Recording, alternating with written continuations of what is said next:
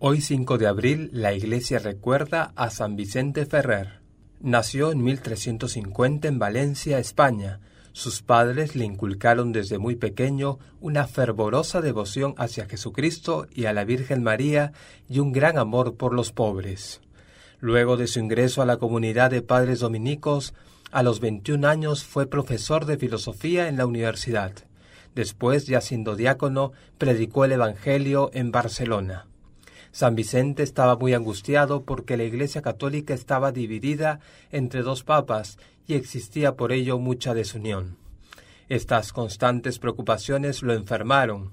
Posteriormente, por revelación divina, descubrió que su misión era la de predicar el Evangelio por ciudades, pueblos, campos y países.